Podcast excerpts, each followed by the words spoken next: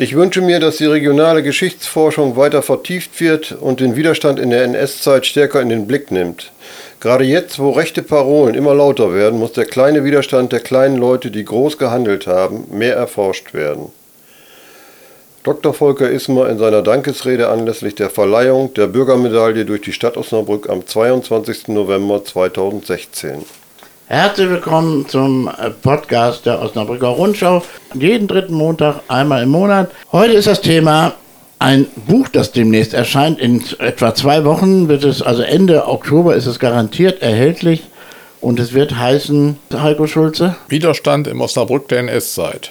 Das ist einer der Teilnehmer heute. Hier sitzen vier Leute am Küchentisch. Vier. Diese vier haben nämlich dieses Buch Widerstand im Osnabrück der NS-Zeit verfasst. Verschiedene Biografien zusammengesucht und so weiter. Das ist einmal Martina Sellmeier. Hallo. Hallo. Das ist dann Heiko Schulze, haben wir schon gehört. Hallo, hallo. Dann Dieter Schigode. Hallo.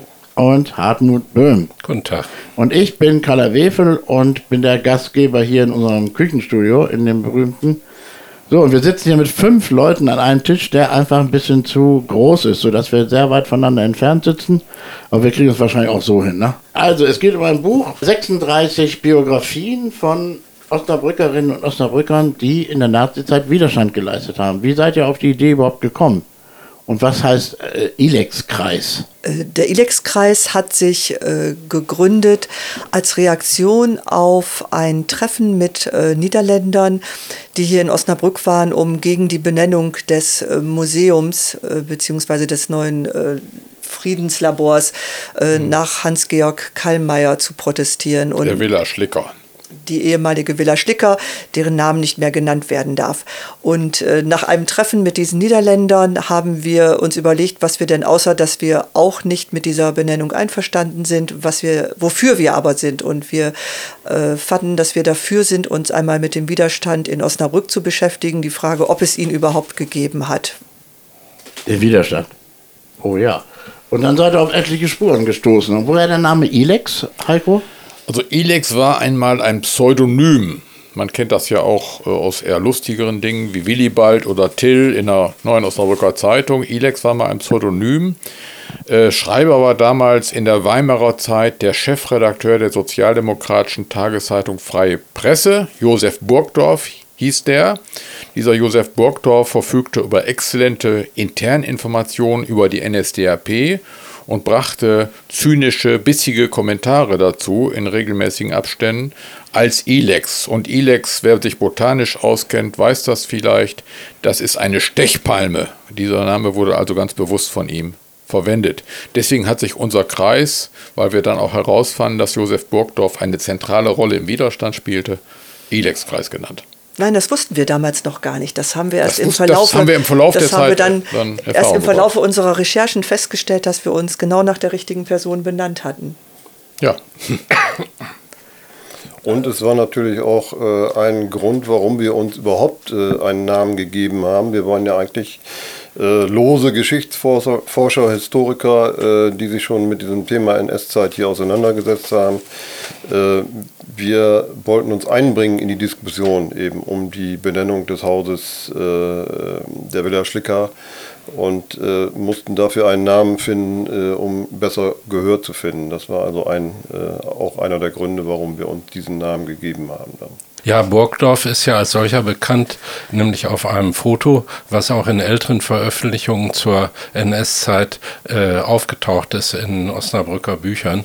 Äh, das ist der Mann, äh, der äh, von der SA dann durch die äh, Stadt äh, geführt wird mit einem Schild um den Hals, ich bin Elex und auf diesem Weg wurde er also schwer misshandelt. Und von daher waren wir auch auf diese Person gekommen, die für uns eine Art Leitmotiv darstellen könnte für die Forschung. Forschungsarbeiten. Und Josef Burgdorf äh, war gerade als, äh, als er sich äh, oder als er äh, auf diesen äh, sogenannten Prangermarsch äh, geschickt wurde und mitgenommen wurde, genau in dieser Villa Schlicker und ist dort auch verhört und misshandelt worden, genau auch in dem Gebäude. Und von daher war der Bezug eigentlich obligatorisch. Da dieser sogenannte Prangermarsch von äh, Josef Burgdorf ja sehr bekannt ist und man das Foto aus äh, vielen Publikationen zur NS-Zeit kennt, waren wir umso erstaunter, dass äh, bis dahin überhaupt nicht bekannt war, dass äh, Ilex der Anführer einer Untergrundbewegung in Osnabrück war. Wenn er, so sagt er selber ähm, in seinen äh, Aussagen nach dem Krieg, wenn er selber in Freiheit war, denn er war sehr häufig auch im, äh, verhaftet in Gestapohaft oder sogar im KZ. Was auch typisch für unsere gesamte Arbeit ist, wir haben ja permanent, seit wir begonnen haben, uns zu konstituieren, neue Erkenntnisse gehabt. Und wir sind allesamt ständig Gast im Landesarchiv beispielsweise gewesen, haben dort Akten studiert oder andere Publikationen studiert, äh, öffentlichen wie interne, bisher nicht zugängliche Sachen auch äh, studiert.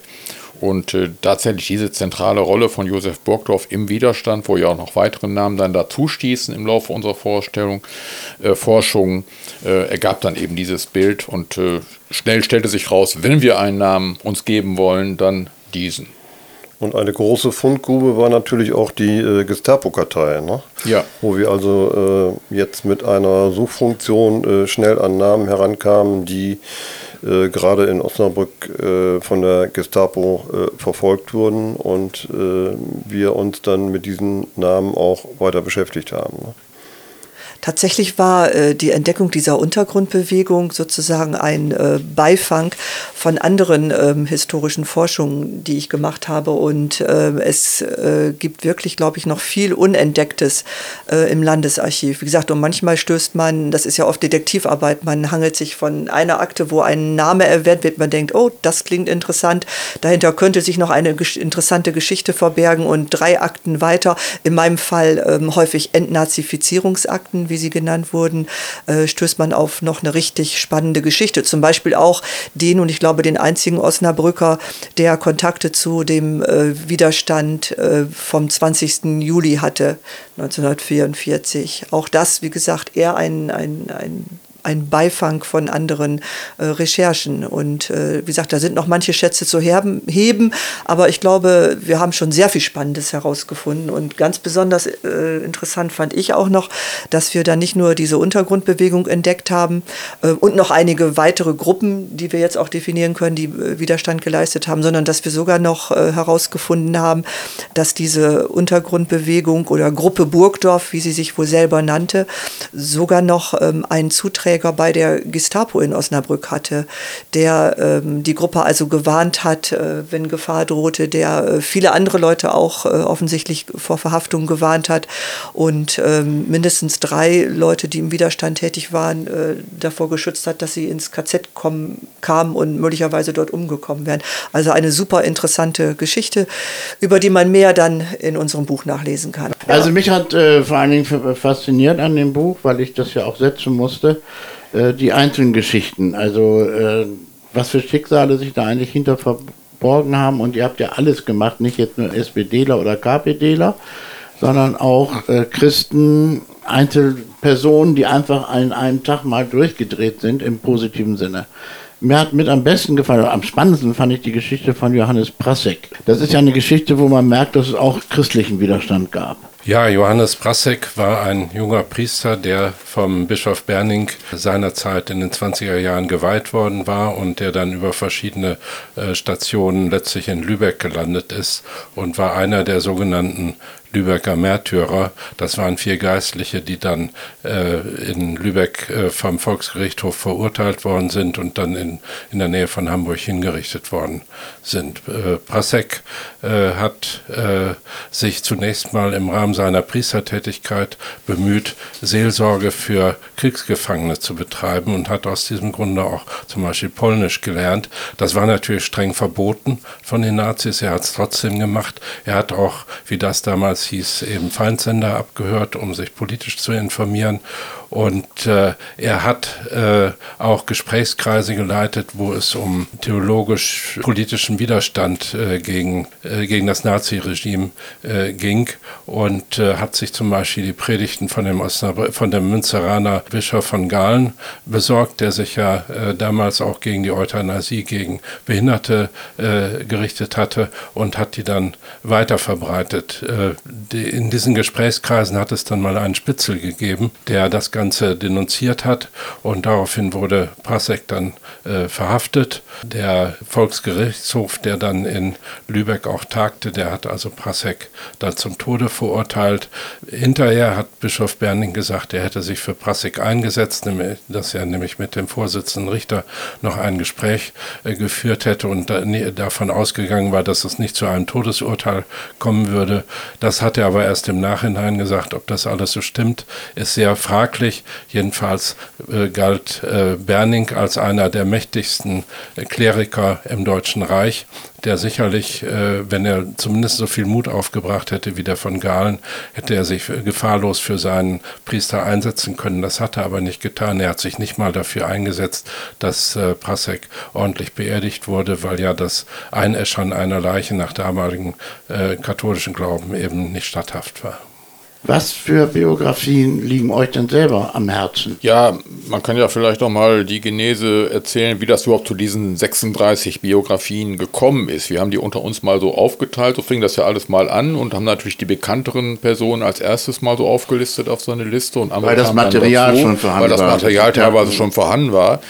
Ähm, das hatte auch damit zu tun, dass man auch schnell sich einigte in unserem Kreis, äh, was ist Widerstands Kämpfende, was, ist, äh, was sind das für Menschen, dass man auch weiter in die Geschichte schon mal zurückging. Denn äh, im Grunde auch äh, der deutsche Faschismus, der Nationalsozialismus, der beginnt ja nicht 33, sondern der beginnt eigentlich schon viel, viel, viel früher und diese Zeit viel früher haben wir natürlich auch beleuchtet. Also Stichwort zum Beispiel äh, Kaputsch von 1920, zum Beispiel ein ganz wichtiges Datum, wo äh, viele derer, die bei uns dann auch auftauchen als Widerstandskämpfende, äh, da schon den Hass der Osnabrücker Rechten auf sich ziehen.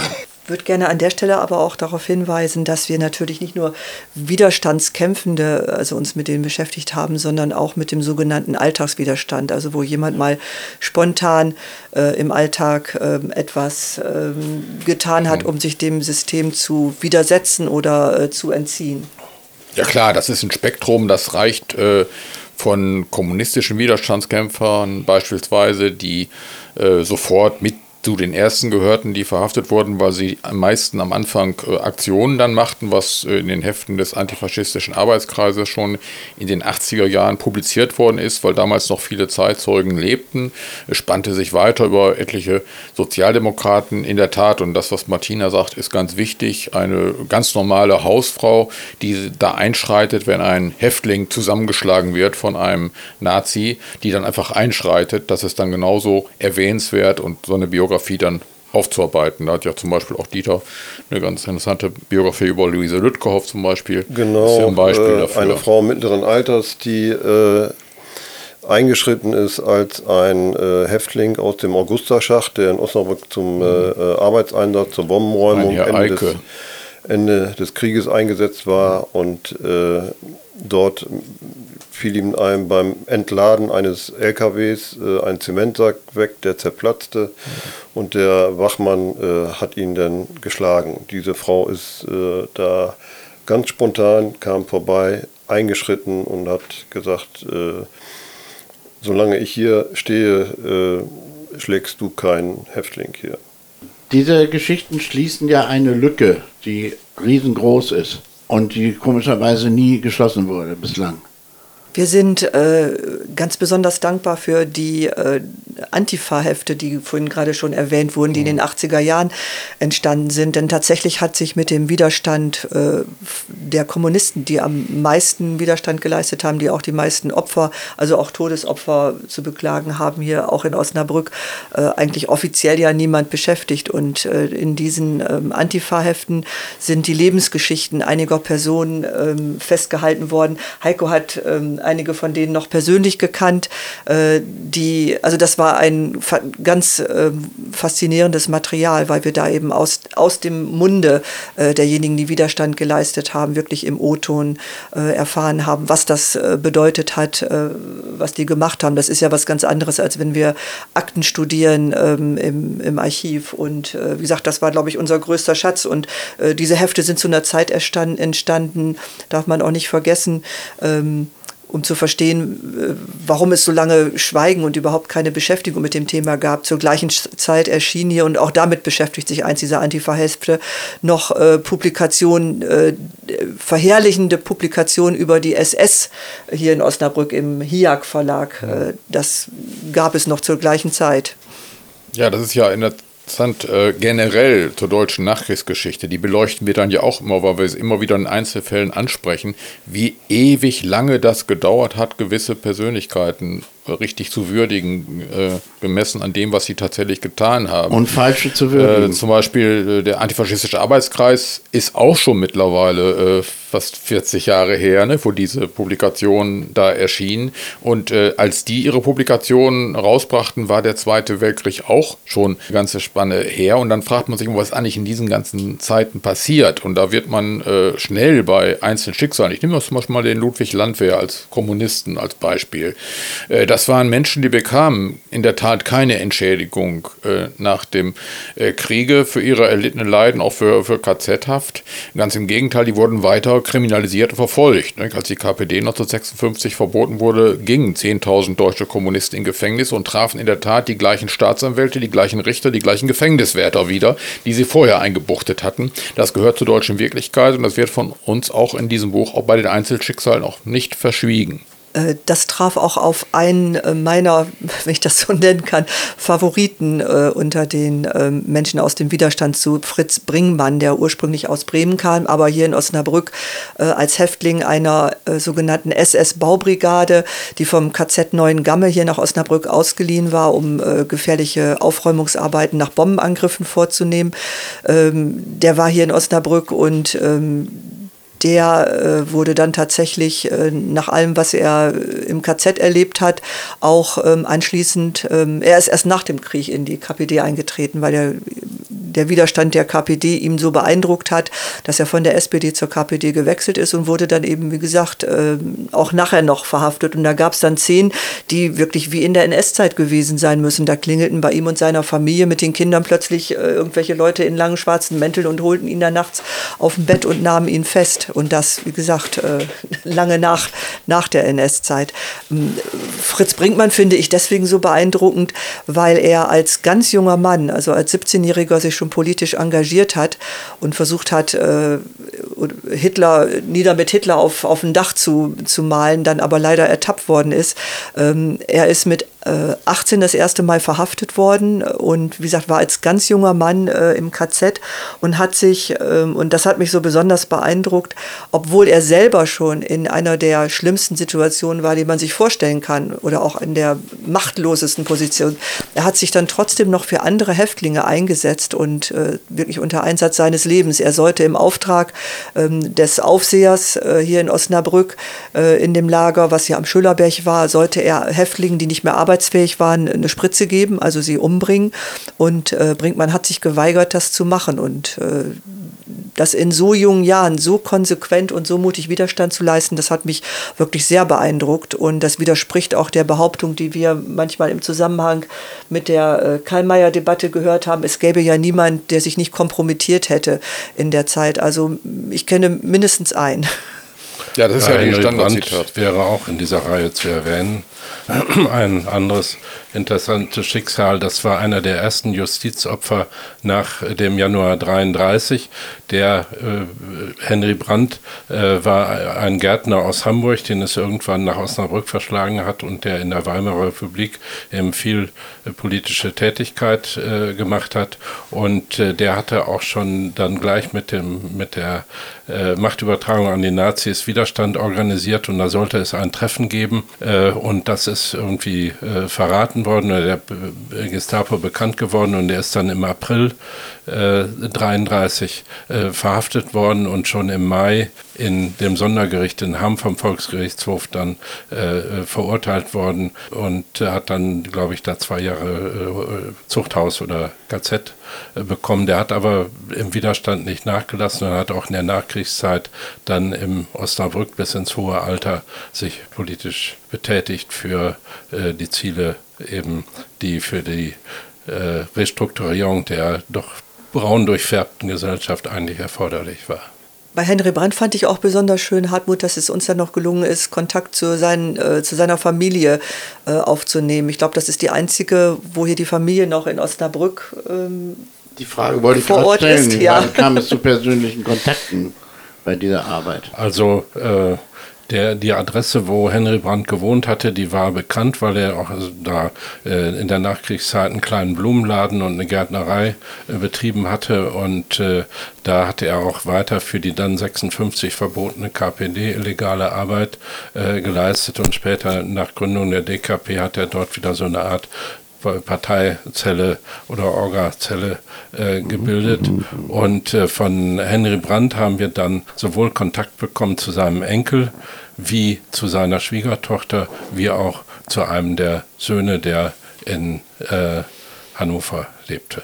Und die waren äh, völlig erstaunt, dass wir uns jetzt mit der Geschichte des äh, Großvaters, Schwiegervaters äh, beschäftigen. Äh, und dabei war das eine Person, die ich auch wirklich sehr beeindruckend fand in dem, was er getan hat. Und das zeigt eben auch, was für ein großes Vakuum es da bisher gegeben hat. Also was wir jetzt erzählen, äh, das erscheint äh, im Moment so äh, oder erweckt den Eindruck, als wenn es in Osnabrück ein Widerstandsnetz gegeben hat und als wenn hier in Osnabrück ausschließlich Widerstand geleistet worden wäre gegen den Nationalsozialismus. Der Eindruck trügt. Wir haben zwar eine Vielzahl von, von Fällen, uns vor die Brust genommen. Äh, wir kamen auf über 100 äh, Personen, äh, um die wir uns... 106 sind es, glaube ich, insgesamt. Ja, um die wir uns kümmern wollten.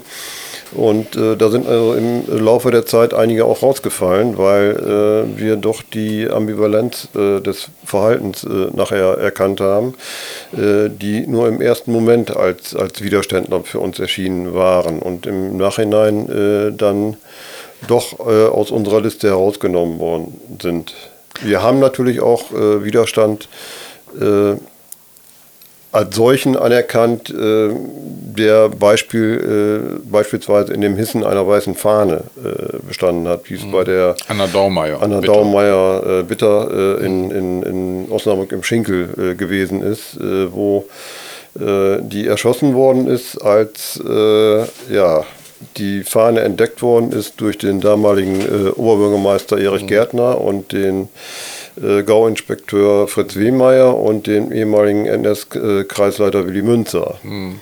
Die Krux bei dieser ganzen Geschichte ist, äh, erstens ist keiner von den dreien äh, zur Verantwortung gezogen worden. Es ist nie herausgekommen, wer tatsächlich den, den äh, todbringenden Schuss abgegeben hat. Und ein perfides äh, Ergebnis dieser Sache ist auch noch, dass der eingangs erwähnte äh, Hans-Georg Karlmeier äh, den NS-Kreisleiter Willy Münzer im Nachkriegsverfahren in seinem Verfahren zur Entnazifizierung vertreten hat rausgehauen hat. Quasi, ja. Ja, das ist ja auch ein Stück deutscher Nachkriegsgeschichte, dass einige wie dieser Herr Münzer durchaus noch äh, Karriere gemacht haben und einige noch bessere Karriere gemacht haben, sogar noch im Nachhinein. Gut, da, so äh, da seid ihr auf Sachen gestoßen, die natürlich unheimlich sind. Hm, und denn eine und Bemerkung vielleicht noch, der Obergemeister Dr. Erich Gärtner, der hing bis 1991 wenn das, wenn das Im Rathaus. Oberbürgermeister Gärtner war es übrigens auch, der diese KZ-Häftlinge für Osnabrück äh, angefordert hat, äh, weil äh, und er wird, wie gesagt, bis heute von in manchen Publikationen, auch von manchen Menschen immer noch äh, als untadelig gelobt, was sicherlich nicht zutreffend ist. Ähm, natürlich hat es den Osnabrückern erspart, selber bei Bombenräumungen in Fetzen gerissen zu werden, wenn das dann irgendwelche 18- oder 20-jährigen jungen äh, Zwangsarbeiter machen. Also das waren überwiegend russische Kriegsgefangene oder eben, wie gesagt, auch ähm, junge Männer wie Fritz Brinkmann. Äh, ich finde nicht, dass man ihn dafür unbedingt rühmen muss, dass er KZ-Häftlinge hingeholt hat, die dann übrigens auch die höchste äh, Todesrate hatten von all diesen äh, KZ-Außenlagern. Äh, die es hier gegeben hat. Ähm, über Gärtner könnte man noch ähm, sehr lange erzählen, ähm, noch sehr viel Negatives erzählen. Ich äh, bin sehr froh, dass ähm, Oberbürgermeister Fipp in seiner Amtszeit dafür gesorgt hat, dass das Porträt, was immer noch ehrenhalber im Rathaus hing, äh, endlich abgehängt wurde. Ja, aber auch mal klarzustellen, vielleicht was auch Dieter eben angerissen hat. Äh, wir wollen mit unserem Buch nicht den Eindruck äh, erwecken, Osnabrück sei jetzt das zentrale deutsche Widerstandsnest gewesen oder so. Das wäre ein falscher Eindruck. Äh, was man natürlich schnell haben kann, wenn man tatsächlich 106 Biografien studiert, dann denkt man, boah, das waren ja richtig viele. Aber Osnabrück hatte eben 100.000 Einwohner, auch über 100.000 Einwohner muss man auch dazu rechnen, äh, wo eben tatsächlich ein großer Teil auch NSDAP-Mitglied war oder in diesen Mit Mitgliedschaften äh, der Massenorganisation äh, dann dabei war. Und wir haben ein riesiges Maß an Denunziantentum in der Stadt gehabt. Das kam ja auch immer wieder zum Tragen bei vielen, ne, wie im Falle äh, Seligmann beispielsweise oder im Falle Anne, Annie Löwenstein beispielsweise, die dann denunziert worden sind, weil sie ganz früh schon die Auschwitz-Lüge, die sogenannte Auschwitz-Lüge, äh, verbreitet haben, weil sie nämlich wussten, was in Auschwitz passierte. Ne? Wir haben ja in der bundespolitikanischen Wirklichkeit Aufgede hm? Aufgedeckt haben. Aufgedeckt haben, ja, ja. Also das wurde so bezeichnet da, nicht? Der Vorwurf der Nazis war, ihr redet von einer Auschwitz-Lüge. Ja. Und äh, das war ja äh, tatsächlich noch bis weit in die Nachkriegszeit hin, als diese Auschwitz-Prozesse mit Fritz Bauer in Mitte der 60er Jahre begannen in Frankfurt. Da war das ja noch eine Diktion von größten Teilen der deutschen Justiz, dass Auschwitz so was ähnliches wie ein Kriegsgefangenenlager gewesen sei. Nicht? Das war ja überhaupt nicht richtig präsent in der Öffentlichkeit. Und die haben das schon damals äh, gesagt, weitergesagt und sind deswegen deswegen in Haft gekommen, im Falle der Charlotte Seligmann sogar zu, äh, dann zu ihrem Tode geführt hat im KZ.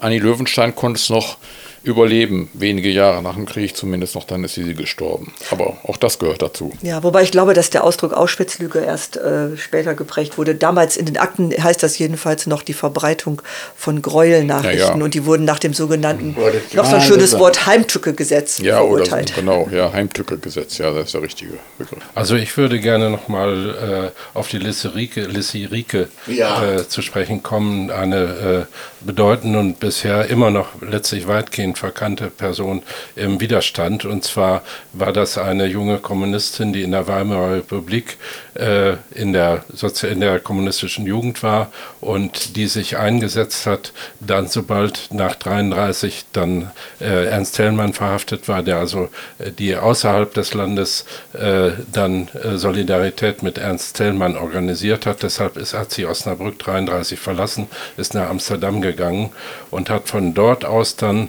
auch Verbindung zum Widerstand im Ruhrgebiet geknüpft hat, die in Einfuhr von in Holland illegal gedruckten äh, äh, antifaschistischen Material organisiert.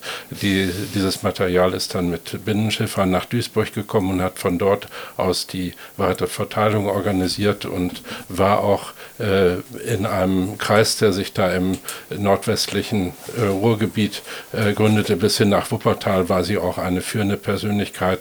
Viele Teile davon sind bisher noch nicht in aller Tiefe erforscht, aber eine beeindruckende, mutige Frau, die auch wohl durch Denunziation dann äh, verhaftet worden ist und in Dortmund hingerichtet worden ist mit dem Fallbeil. Dazu fällt mir ein, also zu der Geschichte mit dem Binnenschiffer, wie einfallsreich die Leute, ähm, die Widerstand geleistet haben, waren, äh, wenn es darum ging, ähm, ihre also Parolen gegen das NRS-Regime zu verbreiten. Und ähm, Hartmut, du bist doch selber auch in Holland gewesen und hast da was mit Luftballons gemacht. Ja, das äh, äh die äh, äh, der ILEX-Kreis und die Beschäftigung mit dem Thema hat auch äh, zu einer Ausstellung durch den äh, Künstler Manfred Bliefert geführt, die jetzt im Augusterschacht eben äh, noch zu sehen ist bis zum März.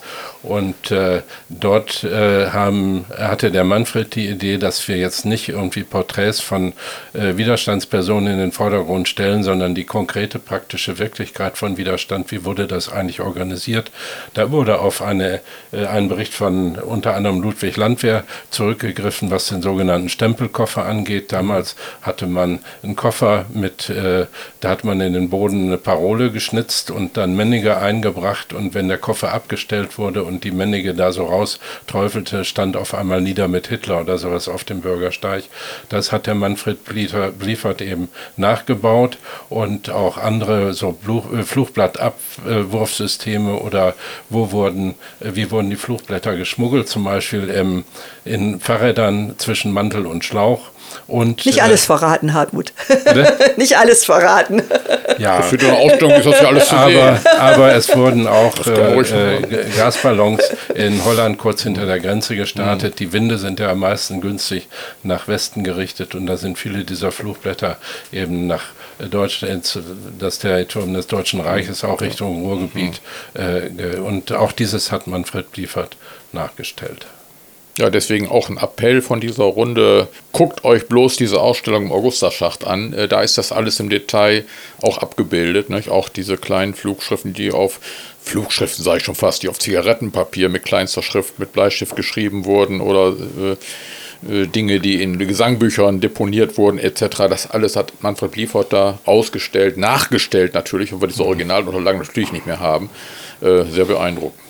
Und in der freien Landschaft äh, äh, sollte man auch mal die Augen offen halten, äh, weil Manfred Liefert war auch in, äh, in Osnabrück in der Stadt und im, im, Landkreis unterwegs, unter anderem im Bramsche und äh, insbesondere so an, an Brücken und äh, unter Führung sollte man mal ein bisschen die Augen aufmachen. Da werden, wird der ein oder andere Name äh, eines Widerständlers, einer Widerständlerin äh, auftauchen, äh, die wir auch in unseren Büchern, äh, in unserem Buch äh, erwähnt haben. Wer sich davon Eindruck verschaffen will, äh, kann bei YouTube auch Parolen aus dem Koffer eingeben und da ist das auch alles filmisch dokumentiert. Oder einfach in der Osnabrücker Rundschau suchen, da gibt es auch sämtliche Links zu den YouTube-Videos.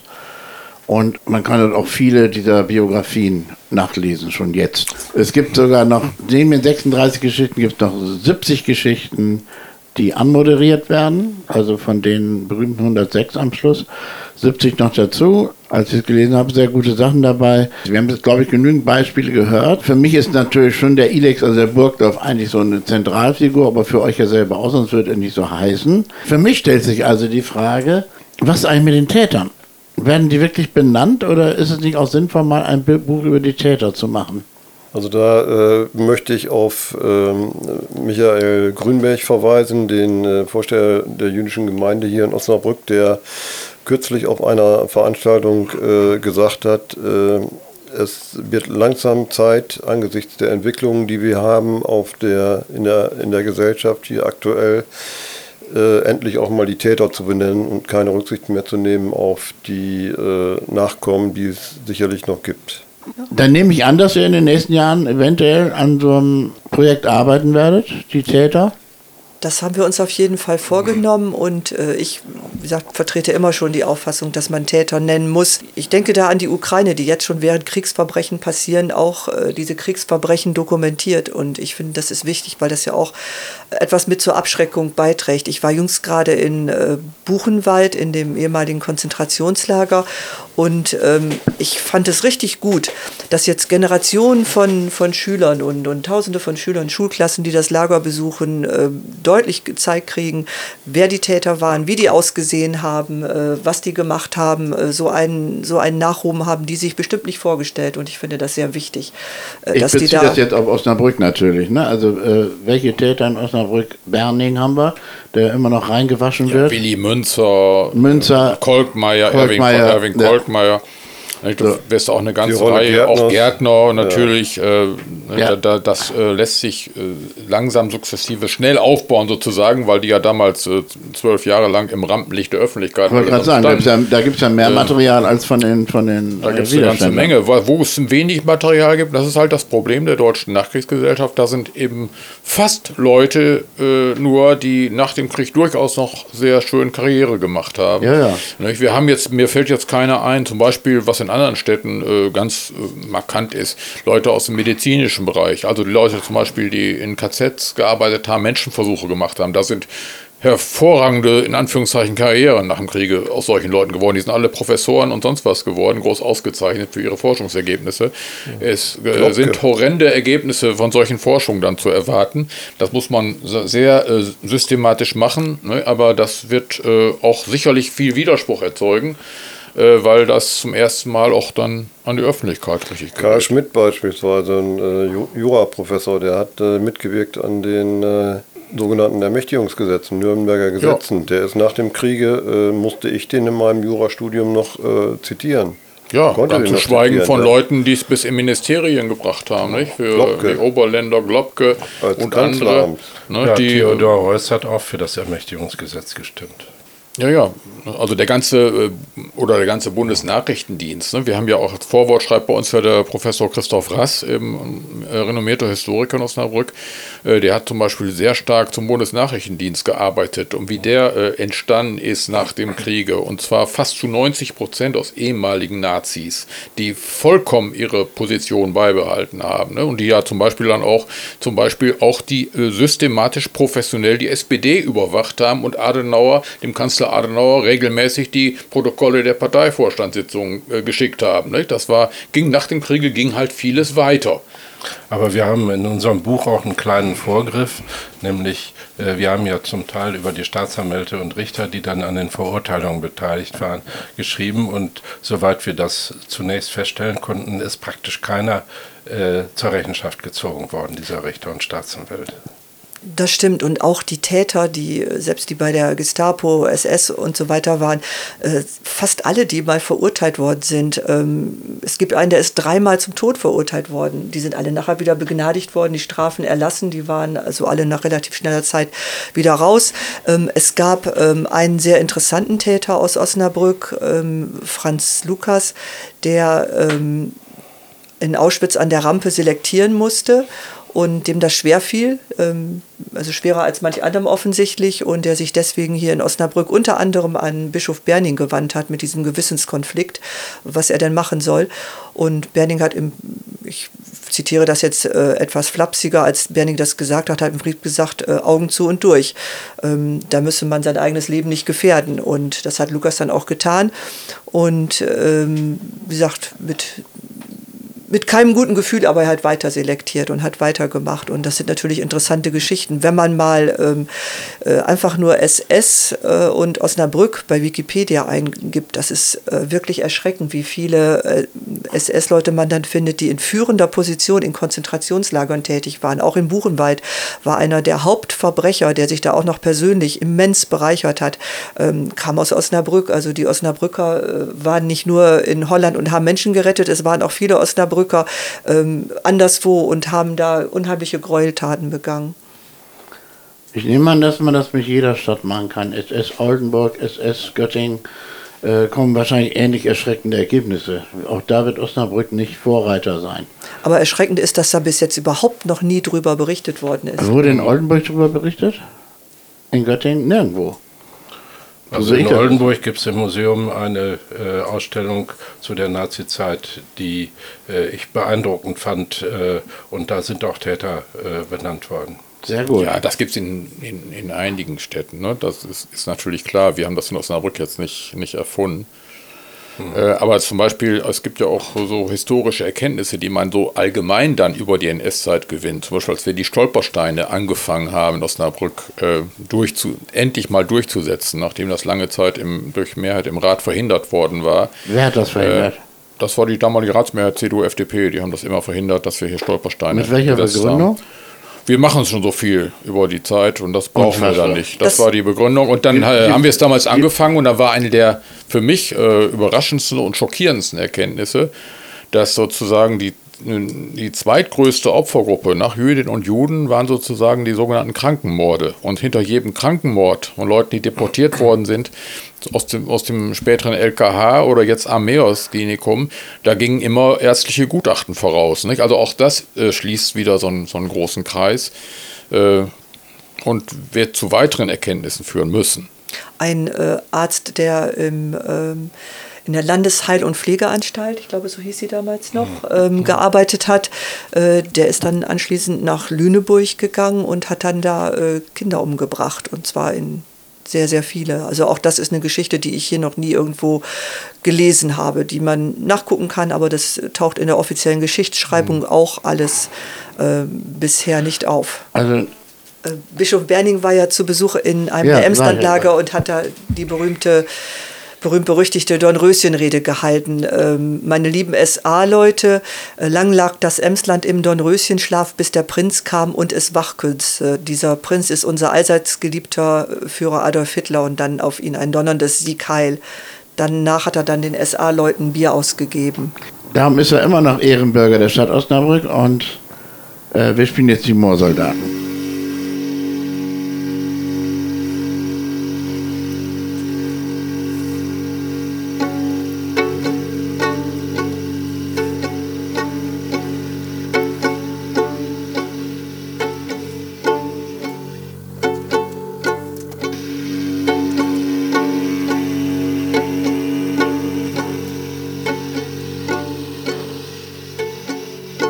Wohin auch das Auge blicket, Moor und Heide nur ringsum.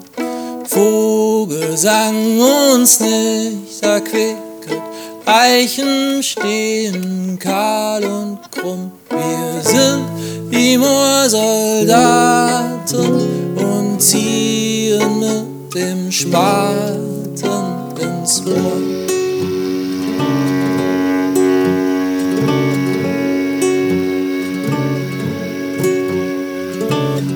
Hier in dieser öden Heide ist das Lager aufgebaut, wo wir fern von jeder Freude hinter Stacheldraht verstaut. Wir sind die Moorsoldaten und ziehen mit dem Spaten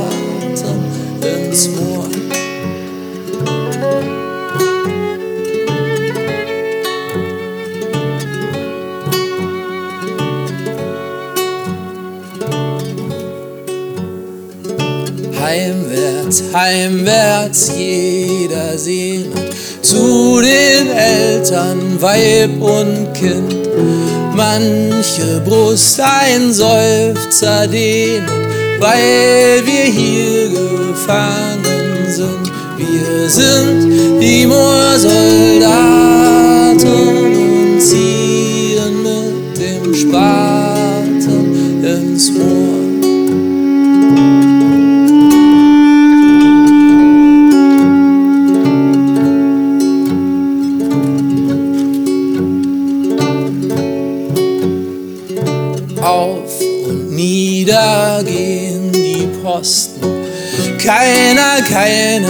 Kann hindurch.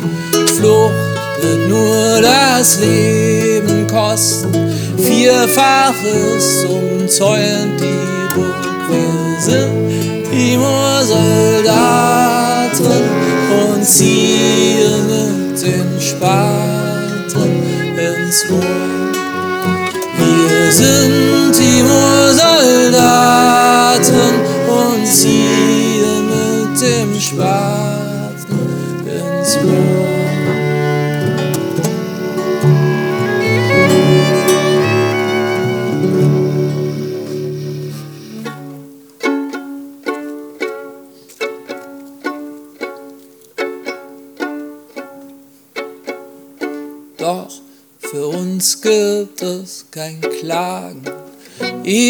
ewig kann nicht Winter sein.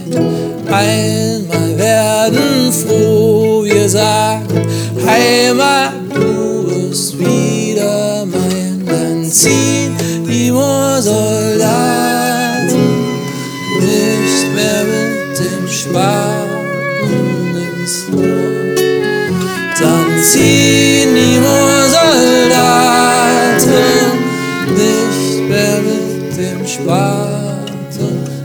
Rohr.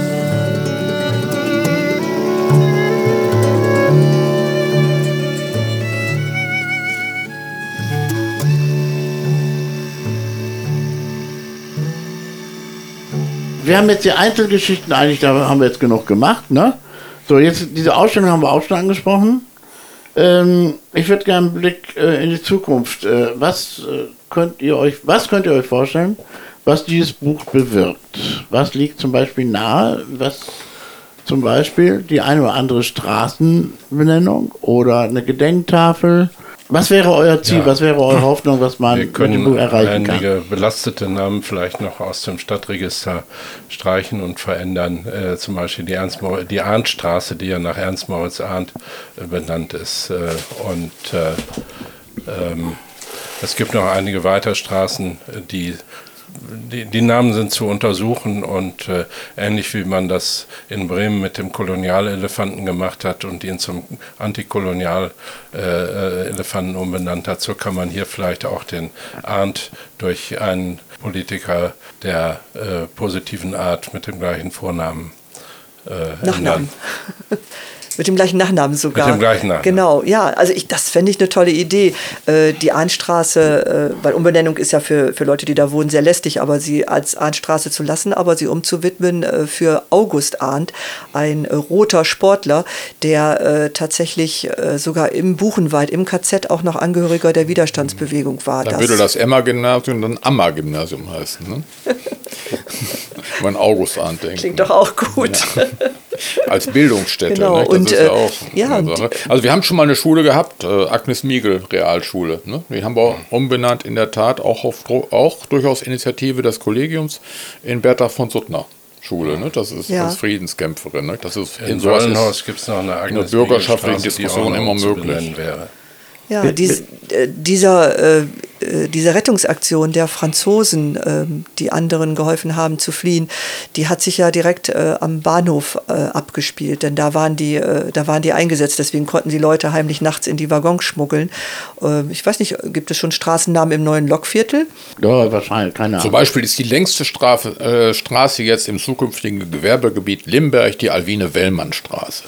Das zum freut Beispiel, uns ne? Alle gibt, sehr. Äh, aber es gibt ja auch äh, schöne Sachen, wenn man so hört aus Münster, dass nach vielen, vielen Jahrzehnten äh, irgendwann tatsächlich mal dieser alte Hindenburgplatz da Ja, umbenannt worden ist. und dann wehren sich noch das Leute hat, wie viele. Jahre hat das noch gedauert? Ja. ja, aber das Benennen alleine Wie viele Hindenburg-Apotheken gibt es noch? Oder wie viele Hindenburg-Plätze gibt es bundesweit noch? Ne? Das Und ist, wie viele genau. preußische Haudegen sind immer noch nach Straßennamen? Äh, der erste Rat, Stadtrat aus Demokratinnen und Demokraten in Osnabrück, den die Briten noch ernannt haben, der hat einen seiner ersten Beschlüsse gefasst, der nie umgesetzt worden ist, dass alle nicht nur an Nationalsozialisten erinnernden Straßennamen, sondern alle militaristisch-nationalistischen Straß- und Wegebezeichnungen abzuschaffen seien. Da wäre auf dem Westerberg einiges. Da äh, wäre am Straßburger Platz und woanders eine Menge zu tun. Nur ich kenne das auch zur Kommunalpolitik. Also es ist ein ganz, äh, ganz hartes Brot, daran zu gehen, weil man sofort den Widerstand der dort Lebenden gegen sich hat, die einfach ihre Visitenkarten nicht ändern wollen.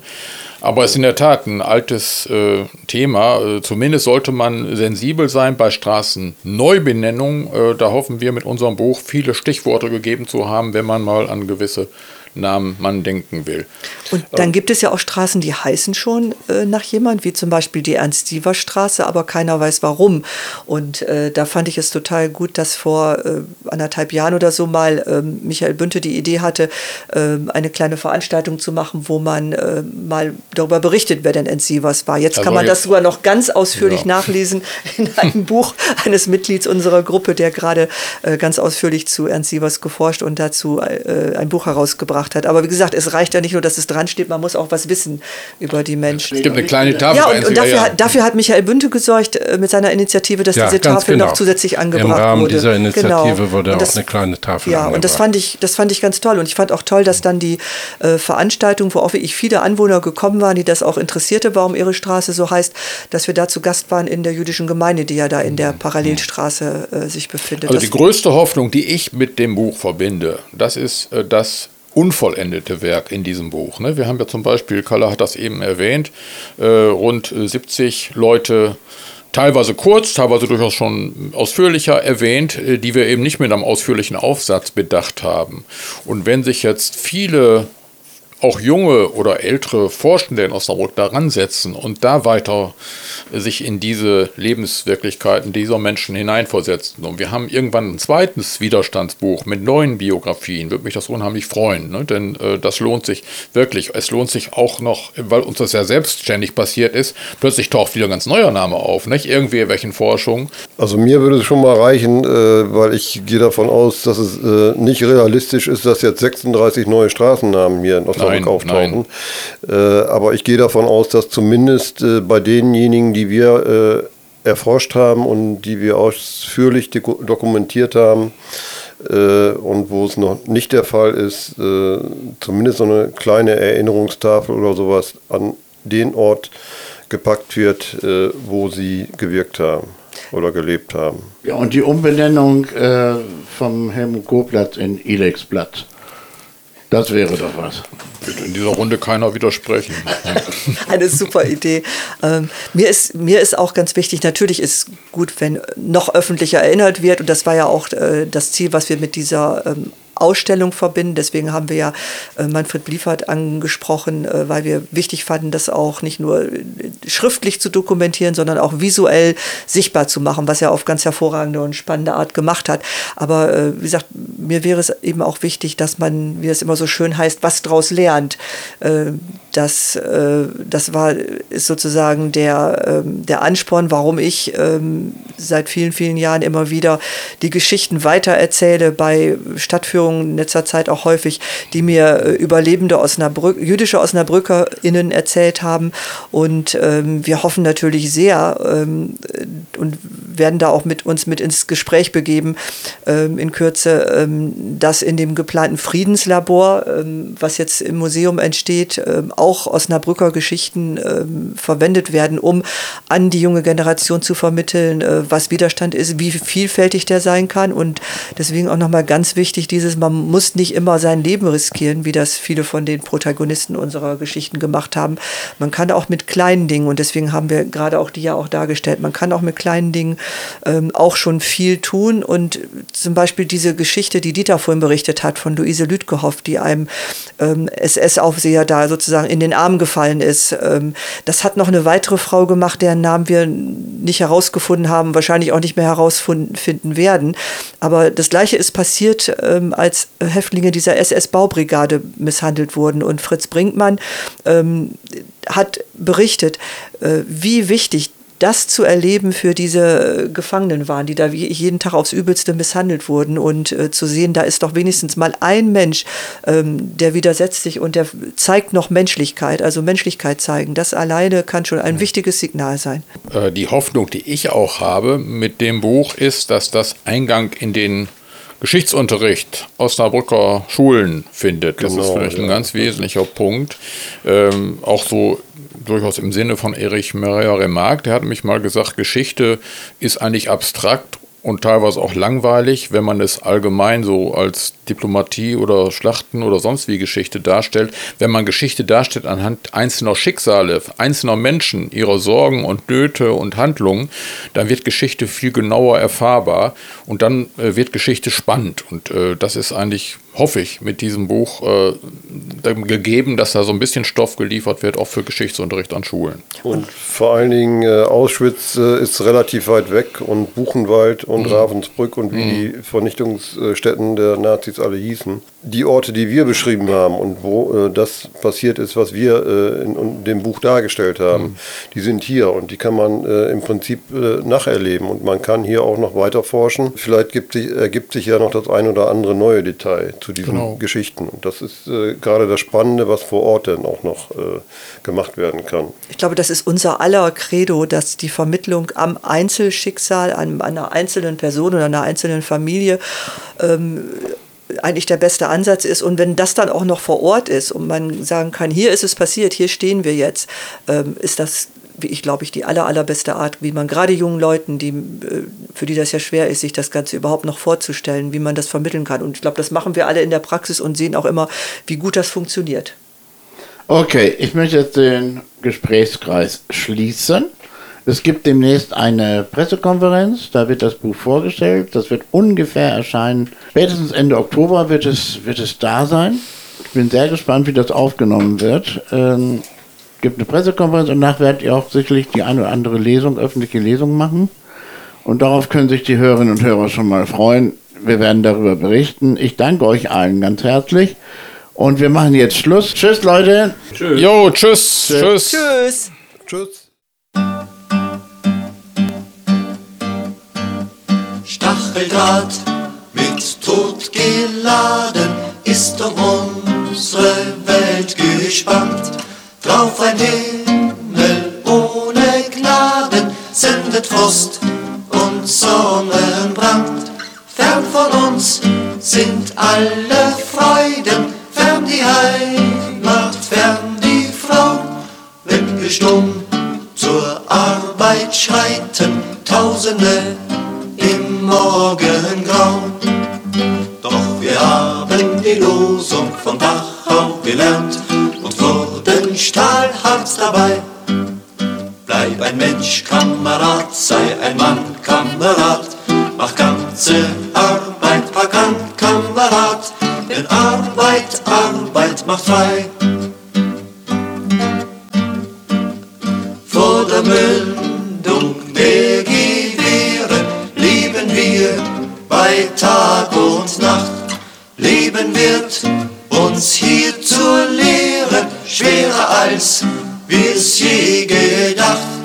Keiner mehr zählt Tag und Wochen, manche schon die Jahre nicht. Und so viele sind zerbrochen und verloren ihr Gesicht. Und wir haben die Losung von Dachau gelernt und wurden stahlhart dabei. Bleib ein Mensch, Kamerad, sei ein Mann, Kamerad, mach ganze Arbeit, pack an, Kamerad, denn Arbeit, Arbeit macht frei. Schlepp den Stein und zieh den Wagen, keine Last. Sei dir zu schwer, der du warst. In fernen Tagen, bist du heut schon längst nicht mehr.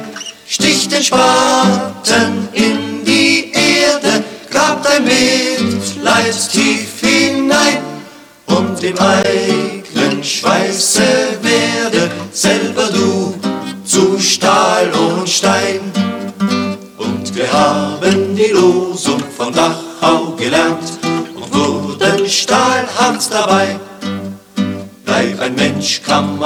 sei ein Mann, Kamerad, mach ganze Arbeit, pack an, Kamerad, denn Arbeit, Arbeit macht frei. Einst wird die Sirene künden, auf zum letzten Zählappell. Draußen dann, wo wir uns finden, bist du Kamerad zur Stell. Die Freiheit lachen, vorwärts geht's mit frischem Mut und die Arbeit, die wir machen, diese Arbeit, die wird gut. Denn wir haben die Losung von Dachau gelernt und wurden stahlhart dabei. Bleib ein Mensch, Kamerad, sei ein Mann, Kamerad, mach ganze Arbeit, pack an, Kamerad, denn Arbeit, Arbeit macht frei. Denn wir haben die Losung von Dachau gelernt und wurden stahlhart dabei. Bleib ein Mensch, Kamerad, sei ein Mann, Kamerad. Mach ganze Arbeit, Pack an, Kamerad. Denn Arbeit, Arbeit macht frei.